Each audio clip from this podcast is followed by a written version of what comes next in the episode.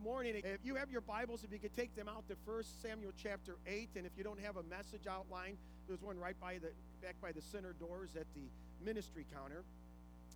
My question to you this morning, do you have a king in your life? Do you have a king in your life? Everybody wants a king. Everybody wants a king. Not everybody might say it like that, but everybody wants someone or something that can meet their needs. Everybody wants someone or something that can bring security or, or assure identity or assure worth in their life. Everybody wants something or somebody. For some people, it's their vocation. Some people, it's their advocation. And for some people, it's that savings or checking account or that stock portfolio they have. For some people, it's their accomplishments, it's their resume, it's their title they have at work. And for some people, it's a person that without that person, they just seem lost. And for some people, it's themselves. They're the king of their lives, right? So we have all these things that we have there that are king of our lives, and it's always been that way. All the way back from the beginning, all the way back to the Garden of Eden, we've always looked at, we've had this struggle who's going to be the king of my life or what's going to be the king of my life. If you have your Bibles to 1 Samuel chapter 8, I want to share a simple truth with you this morning that only God's kingship provides abundant life. And this morning, I want to show you two responses uh, to God's kingship, that only God's uh, kingship uh, promises abundant life. Let me share the, the context of the passage that we're in this morning. Uh, the children of Israel in the time period of the judges, they had judges at that time, and the judges were extremely ineffective uh, for the most part because God would appoint a judge and then they would reveal, declare what God wanted to declare, and the people would be obedient, and then there would come spiritual apathy, and after spiritual apathy, they would become disobedient to God. And God would bring judgment, and then God would appoint a new judge, and then God would reveal, and that cycle would start all over again and again and again. That would continue that cycle throughout the book of Judges. And, and matter of fact, the book of Judges is really a commentary on the depravity of mankind. The depravity of man. We're totally depraved. The last verse in the book of Judges, Judges chapter 21, verse 25 says, In those days there was no king in Israel, and everyone did what was right in their own eyes. It sounds like today, right? Sounds like today. But and yet God was going to do step in, and God was going to redeem a nation. God was going to redeem the time, but He chose to do it not through a uh, someone riding in on a white horse and going to hold revival meetings, but He chose to do it through a woman who wanted to have a baby and she couldn't and she prayed that God would give her a baby. And if you get Brad, you give me a baby, I promise to give him back to you that he might serve you all the days of his life. And God blessed her with the baby, he blessed her with the child, and, and then he blessed her with many more. But she fulfilled her oath or her promise. She brought the baby after was weaned, uh, three years of age or so. She brought him before and brought him to the high priest and said, Here he is. You raise him uh, so he might serve the Lord all the days of his life. And that high priest's name was Eli, Eli, brought him to the high priest's name was Eli. In, in there in Shiloh, Shiloh was the spiritual capital of the world. Is before the temple was built in Jerusalem. This is where the tent of meetings was, the tabernacle was. This was the Ark of the Covenant. And Eli had two sons, was Hophni and Phinehas. And the Bible says about them, they were corrupt, they were immoral men, they were wicked men who did not know the Lord or had no regard for God. So they placed in spiritual leadership positions, but they were not spiritual leaders. They were in it for what they could get out of it, right?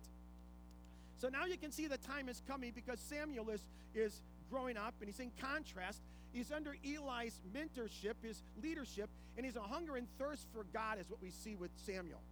And Samuel's that little boy that Hannah had, dedicated, gave him back to the Lord, if you're following the story. But you find now the leadership is going to go through a transition because Hophni and Phinehas, Eli's two sons, are killed in a battle with the Philistines. And the ark is captured. And when the news gets back to Eli, he hears the news. The Bible says he falls back in his chair, breaks his neck, and he dies. So now Samuel is not only the high priest representing the people to God and also making intercession for God, but now he's the prophet, God's prophet, where God is going to use him to share his revelation to the nation of Israel. And so the story of 1 Samuel is just that. It's a story of Samuel. Then it's a story of the first king, which is Saul, and the second king, which is David. And then the story of 1 Samuel comes to a close. But the two responses that I want to share with you this morning uh, to draw your attention to is number one, if you have your outlines, is recognize the tendency to reject God's kingship. Recognize the tendency to reject God's kingship. So let's read First Sam, I mean, First Samuel chapter 8, verses 1 through 3. When Samuel grew old, he pointed his sons as judges for Israel. The name of his firstborn was Joel, and the name of his second was Abijah, and they served at Beersheba. But his sons did not walk in his ways. They turned aside after dishonest gain and accepted bribes and preferred justice. I'm going to go on a rabbit trail for a minute away from our passage, and when I'm done, we'll come back to the passage. But in verse 3 is a very sad verse. And, and if you read that as a parent, you have to look at that and you have to say, mission failed, right? I mean, it sounds like Eli with his two sons. And you want to say, didn't you learn your lessons? Didn't you learn your lesson of what happened with Eli's sons? Samuel, didn't you learn? But to be fair as parents, we're called to lay it down, but our children have to pick it up, right? They have to pick it up. They have to do their part of picking it up. But our, our spirituality and our love for Jesus is not automatically transferred from one generation to the next. It's not. We like them to be, but it's not. And so there's this part that we have to do as parents, as a mom and dad, from the very beginning, we have to be, be able to, for our children to live lives worth imitation. Because our children are going to imitate us of what we're going to do, right? So we have to live a life of imitation. And me as a dad, I have to ask, what's in my life that I, want, I don't want my children imitate? And you got to do that as well. You got to ask yourself, what is it in my life that I do not want my child to imitate that's in my life that I need to get out? And as you identify that, as God identifies that, whatever it may be, you ask God that one, two, seven, eight, or 20 things, whatever it may be, you ask God to give you the strength through the power of His Word and through the power of the Holy Spirit to eliminate those things from your life, to take them out. Because it's too important, right? Your children's lives are too important.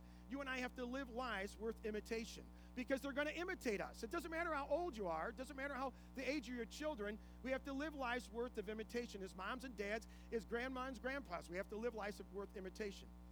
Secondly, we have to be intentional in what we do, be very intentional. And, and formal as well as uh, formal, uh, sharing with our kids the greatness and goodness of God, what He's done, and what He's like, and sharing how he's met the needs of mom and dad and how he's met the needs of grandma and grandpa. And God has always been there, and God has always, always, always been faithful.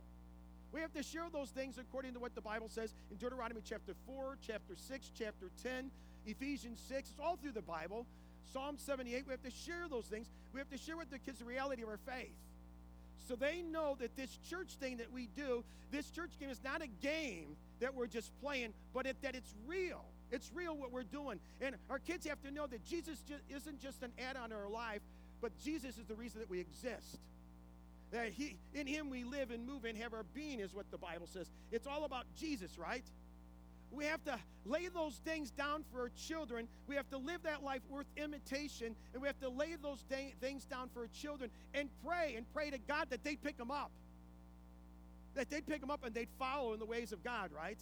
It, it, we think for some reason that our kids are going to be more committed to Jesus than we are. It usually doesn't work that way. It usually goes in the opposite direction. So we have to model that life for our children so they can see. I said it a couple weeks ago that sometimes I, I come across parents will say, uh, you know, I'm going to let my children find their own way. I'm just going to let them find their own way. And it sounds really, really cool to say that, right? Let them find their own way. Parents, listen to me. Your responsibility as a mom and dad is to help your children find God's way. They need to find God's way. Because the Bible tells us when our children are left to find their own way, it tells us everyone did what was right in their own way. Everyone did what was right in their own eyes. In the end, it leads to destruction. In end, it leads to a, an eternity apart from God. Always does. Not sometimes, it always does. We need to help our children find God's way, and God's way is only one way, and it's through His Son, Jesus Christ. Every other way is our way, right? There's only one way that is right, and it's through Jesus Christ. We find forgiveness of sins. Not only did they come to know Jesus, but they learn how to follow Jesus and walk with him. And they learn it from us, mom and dads, as imitations. They see us doing it in our lives. They have to imitate us, right? We want them to imitate us. So we have to take out those things that don't need to be there. We need to make sure we're walking the life and living it for them, right? Uh, so let's get back to the past. That's kind of the rabbit trail. That's all moms and dads into families. 1 Samuel chapter 8, verse 4. So all the elders of Israel gathered together and came to Samuel at Ramah. That was Samuel's hometown. Verse 5. They said to him, You are old. That don't sound good. And your sons do not walk in your ways.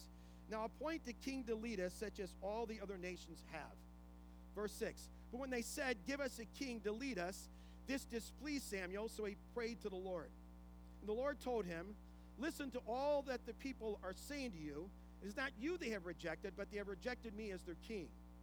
As they have done from the day I brought them up out of Egypt until this day, forsaking me and serving other gods, so they are doing to you. This is one horrible day. It's probably one of the worst days in the life of Israel. This day, right here, right here, we're talking about. You say, what about when they were carried off in captivity? In 722 BCs, the northern 10 tribes are carried off into captivity by the Assyrians. Uh, and 586 BC, the southern two tribes are taken off into captivity by the Babylonians. Those were significant days, but those days are a result of this day right here in Samuel's life, where they made a decision we don't want you, God. That's what, that's what they were saying. We don't want you, God. We don't want you. When they made that decision, that's what happened later on. So Samuel is getting old. So he gives part of his authority to his two sons. He appoints them as judges, Joel and Abijah. And, and, and, he gives them what appears to be the southern area because Beersheba is a city way to the south. So they're there to help him by governing there, to help him to, to be there. But the Bible says they're in it for the money, they're taking bribes. But they're supposed to be representing God. Listen, in a church, it doesn't matter the way you set up the church government or what you have written in your bylaws. If you have corrupt people in leadership, it doesn't matter how you govern the church, it's going to go bad. It all has to do with spiritual leadership. You have to have spiritual leadership. So the elders from Israel came to Samuel and the high priest and the high priest said, "We, we want to have a king like all the other nations." And they gave two reasons. And the first reason I don't like, as you heard me say that before, because you're old. And all of us that are getting old, that doesn't sound right, does? But that's what they said. You're getting old and want somebody new. The second reason they came, because your sons don't walk in your ways. And that's kind of sad. Your sons don't walk in your ways. There later on there will be other reasons given, but these are the two reasons that are given in this passage.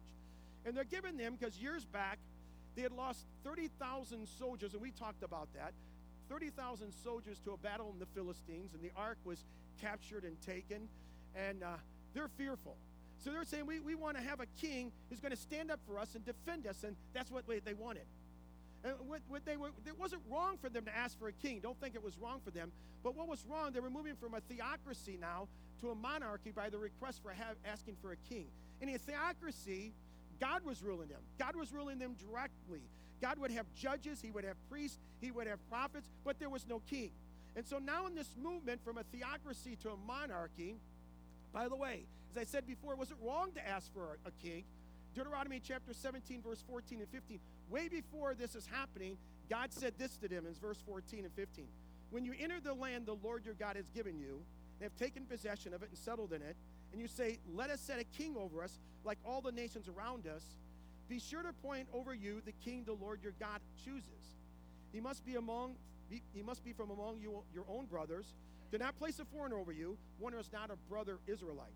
So it wasn't wrong for them to ask God for a king. It wasn't against God's will for them to do that. Their challenge was they were choosing a king over God. We don't want you, God, but we want a king. We don't want you as a king, we want a king. That's what they were saying. And so Samuel, when he heard those words, it very displeased him because he took it personal. And God says to Samuel, Samuel, they have not rejected you, but they have rejected me. And ever since I brought them up out of Egypt, they've been this uh, constant rebellion against me and wanting other gods. Now they're just making it official. He says they're making it official right now. We don't want you as our king. We want our own king, is what they're saying. We don't want you, God, as our king. We want our own king. And you ask, how does God know all those things? How does he know this? How does God know what they're thinking? How does He know this? Can I ask you this question? Is there anything that God doesn't know?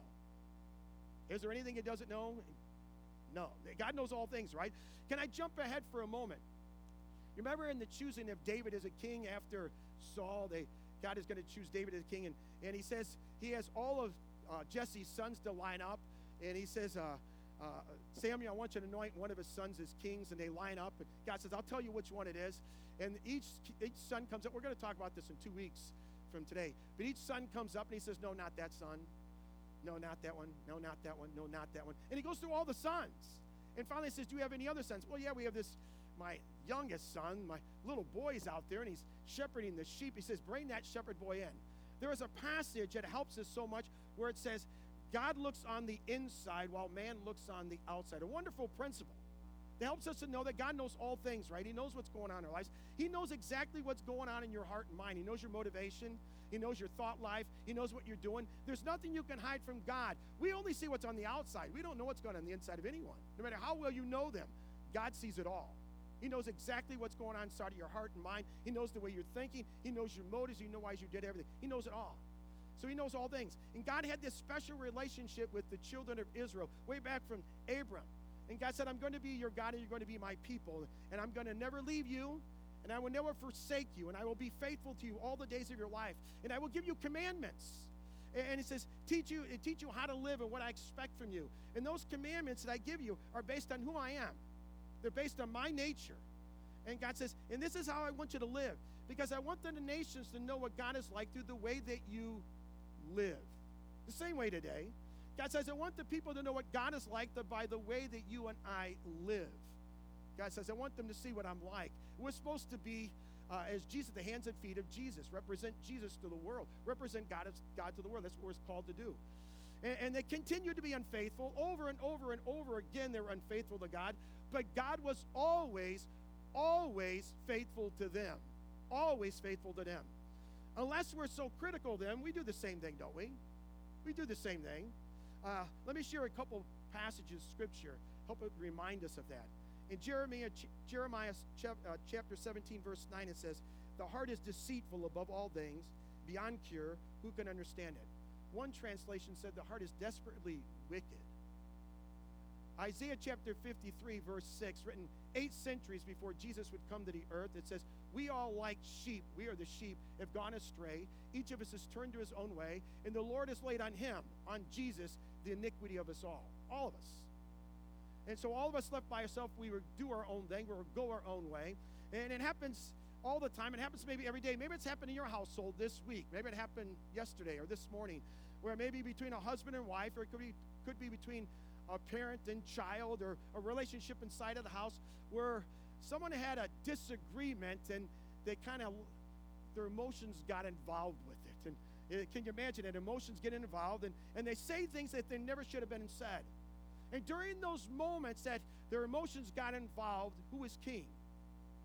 Was he or she was god king in their lives at that moment when we say those things that should have never been said, and five minutes after we say them, we say, Boy, I shouldn't have said that. In those moments, we're taking the crown off Jesus' head and we're putting our crown. And we're king of our lives. So we do that all the time. It happens all the time.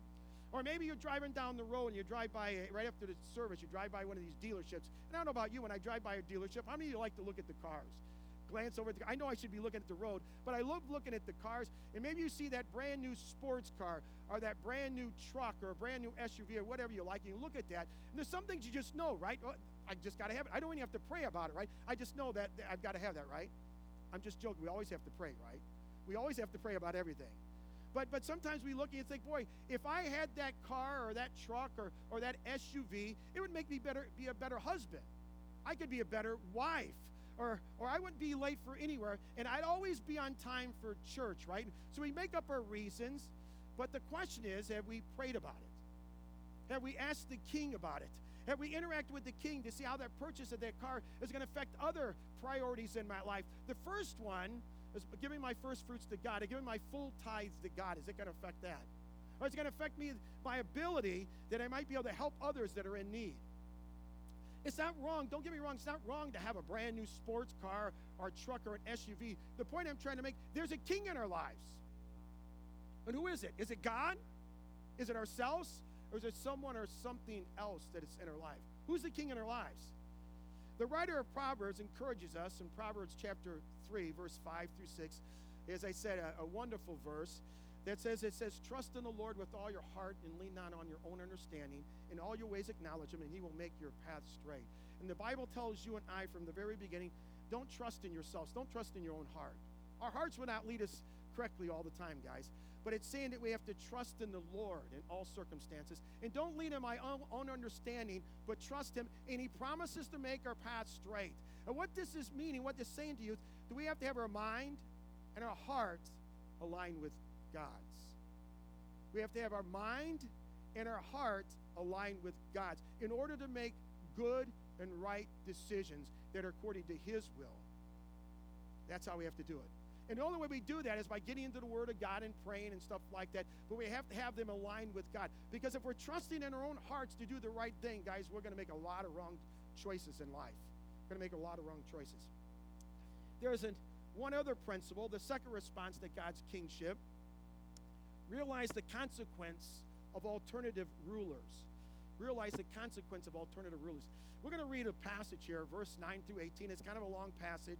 I was thinking about not reading it, but it really gives the consequence. What God is saying, here's a consequence.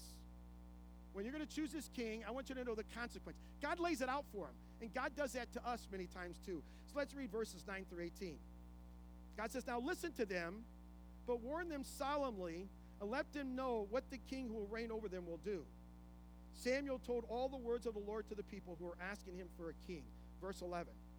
He said, This is what the king who will reign over you will do. He will take your sons and make them serve with his chariots and horses, and they will run in front of his chariots.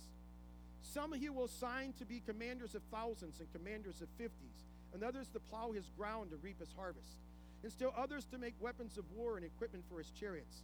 He will take your daughters to, per- to be perfumers and cooks and bakers. He will take the best of your fields and vineyards and olive groves and give them to his attendants. He will take a tenth of your grain and of your vintage and give it to his officials and attendants.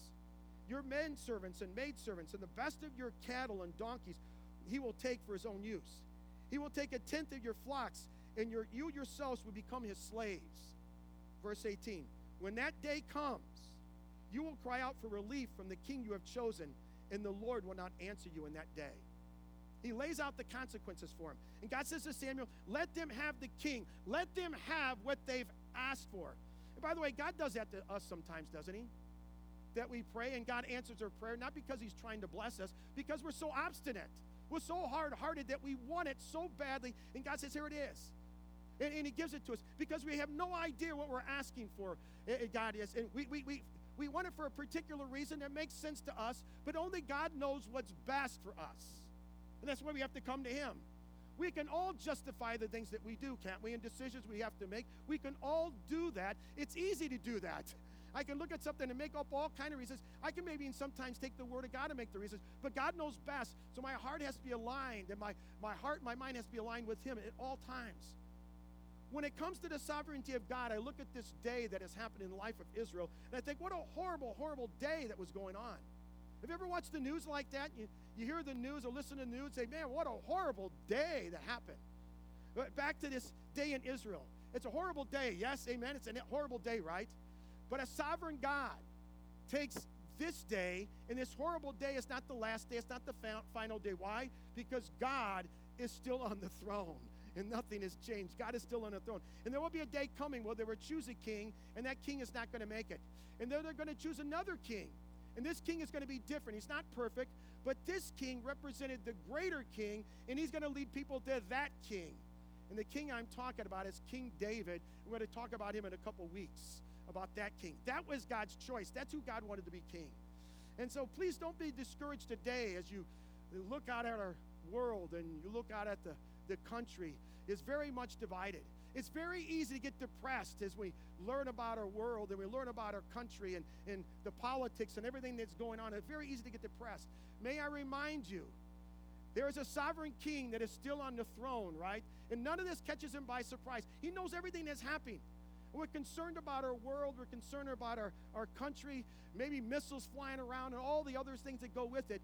It all begins in our own hearts, right here in our own hearts, God, guys, where God has placed us here on mission in this world. And the question we all have to ask ourselves is Jesus the king of our own lives? That's where it starts. Not they got to do this, they got to do it. Is Jesus the king of our own lives? Is the king of your life? That's what we have to ask. Is he the king of your life? Is he really the king of your life? If you're a believer in Christ, is he king of your life? If you're not, you need to accept him. And so God said to Samuel, if you want a king, if they want a king, then give them a king then give them a king. And, and let them know the consequences. But when you choose a king, there will be consequences. You choose the consequence, right? When you choose a king, you choose the consequences. Can we all say that together? Because it's so true.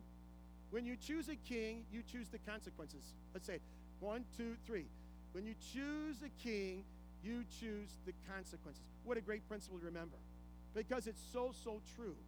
Who's ever the king of our lives, when we choose that king, if it's us or someone else, we choose the consequences that come with it. So God says to Samuel, let me summarize what he's saying to you, what he's saying to them. He says, Your young men are going to be drafted. And they're going to be drafted to fight with the chariots and run before the chariots. They're going to be drafted to go to war, is what he's saying. And many of them will die. They're going to be drafted. He says, Some of your sons and daughters will be drafted into servitude to sing to serve the king. There will be taxes. There will be a land grab. Some of what you have now, you're not going to have it anymore. And he says, You're going to lose your own personal freedoms, is what he's telling them. So he identifies those verses, five different consequences if they choose a king like all the other nations. So now he comes to and says, Now you have your choice. He says, You need to make a choice. He says, You can either choose God, who's never had a day of unfaithfulness to you, or you can choose this king. But if you choose this king, there will be consequences. Understand, there will be consequences. Make your choice. And we look at hindsight today, we know, oh, we choose God, right? We say that, but would we? Let's look what they did. In, in verse 19, we have. But the people refused to listen to Samuel. They wouldn't even listen to him. No, they said, we want a king over us. Then will we be like all the other nations with a king to lead us and to go out before us and fight our battles.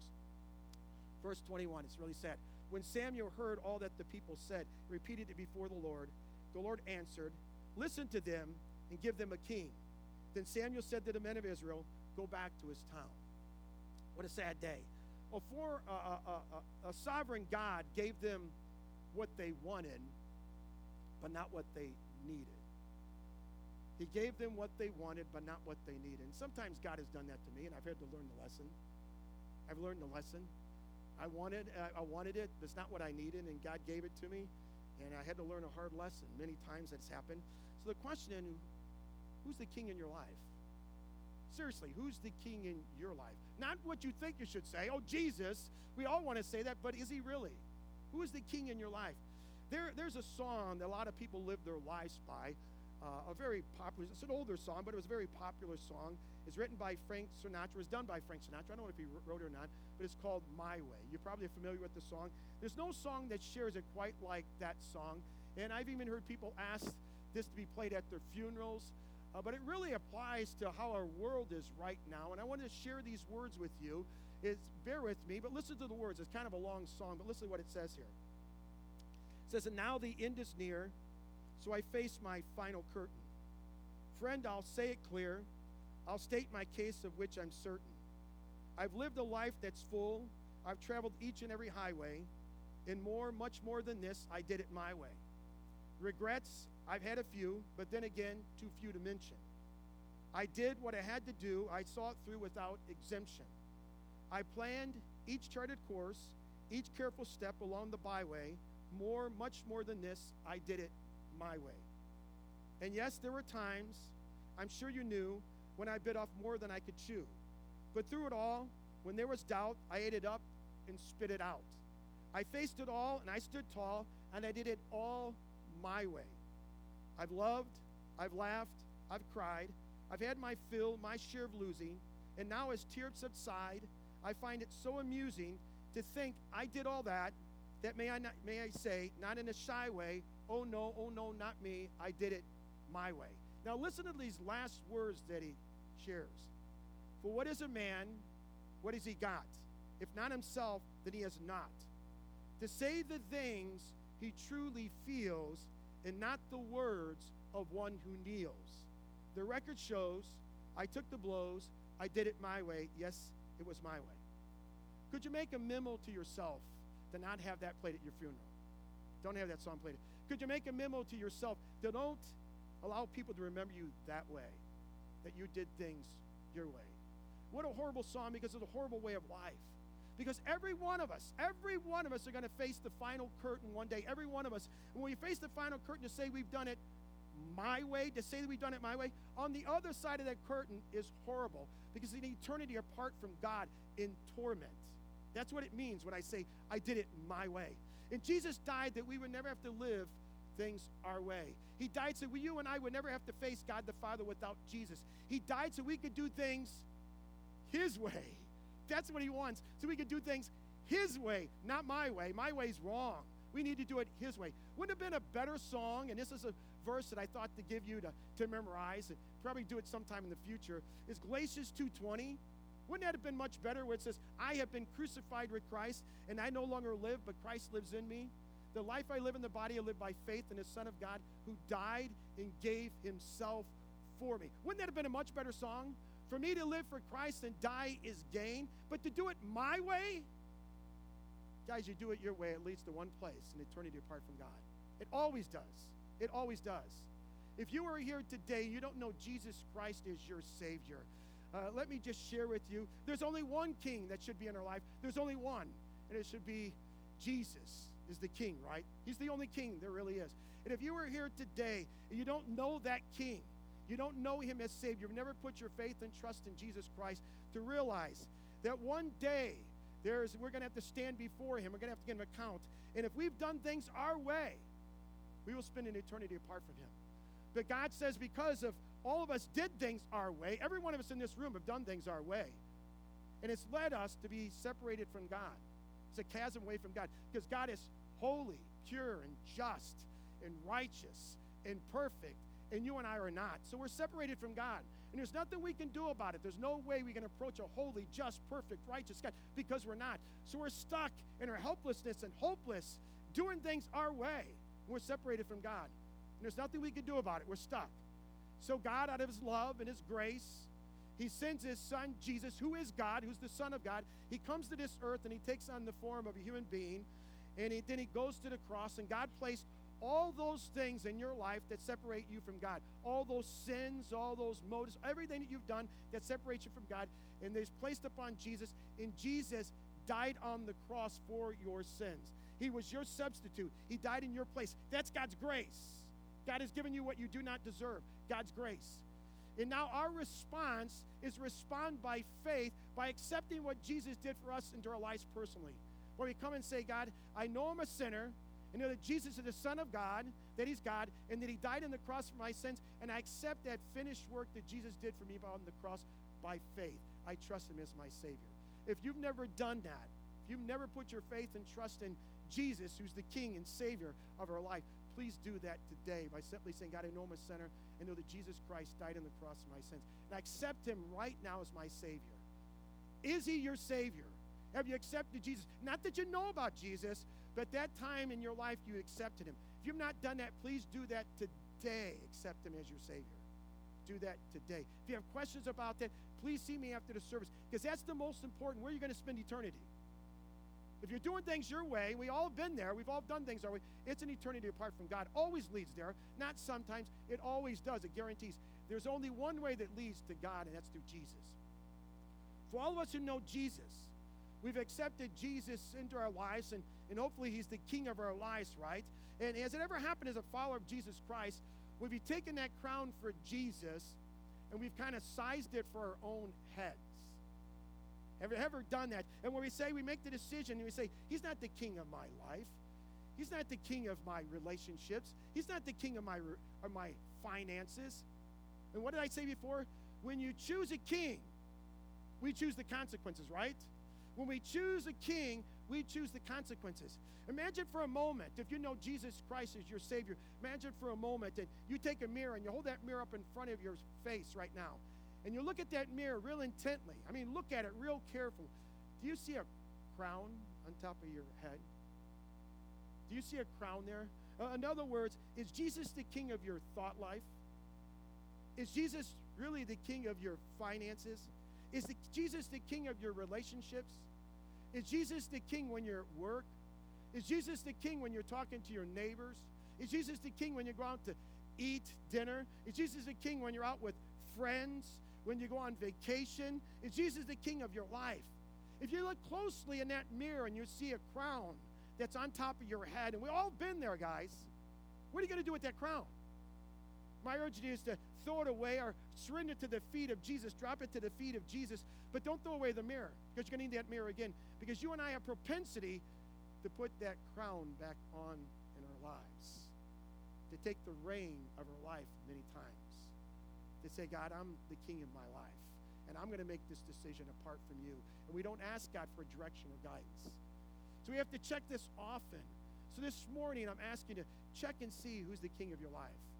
And I know we all want to say Jesus, but is he really? Is he really the king of your life? Is he the king in all those areas that I mentioned and more? Is he king in every area of your life? If he's not, we need to surrender those crowns to him this morning. And what I like to do is just go in a uh, word of prayer and just give us an opportunity as we check our own hearts, examine our own hearts, and just imagine that mirror in our, in our lives. Uh, but let's just go to Lord in prayer. If you don't know Jesus Christ, your Savior, this is the time you can accept Him at this time. So let's just go to Lord in prayer. Lord, we come before you this morning and we just say, We're so thankful. We're so thankful that you're the King of our lives. And God, that you want to be the King of our lives. That's even better. And so, Lord, we ask, uh, Lord, for those this morning that don't know you as their Savior this morning, Lord, I pray right now, Lord, convict them that they're sinners in need of a Savior.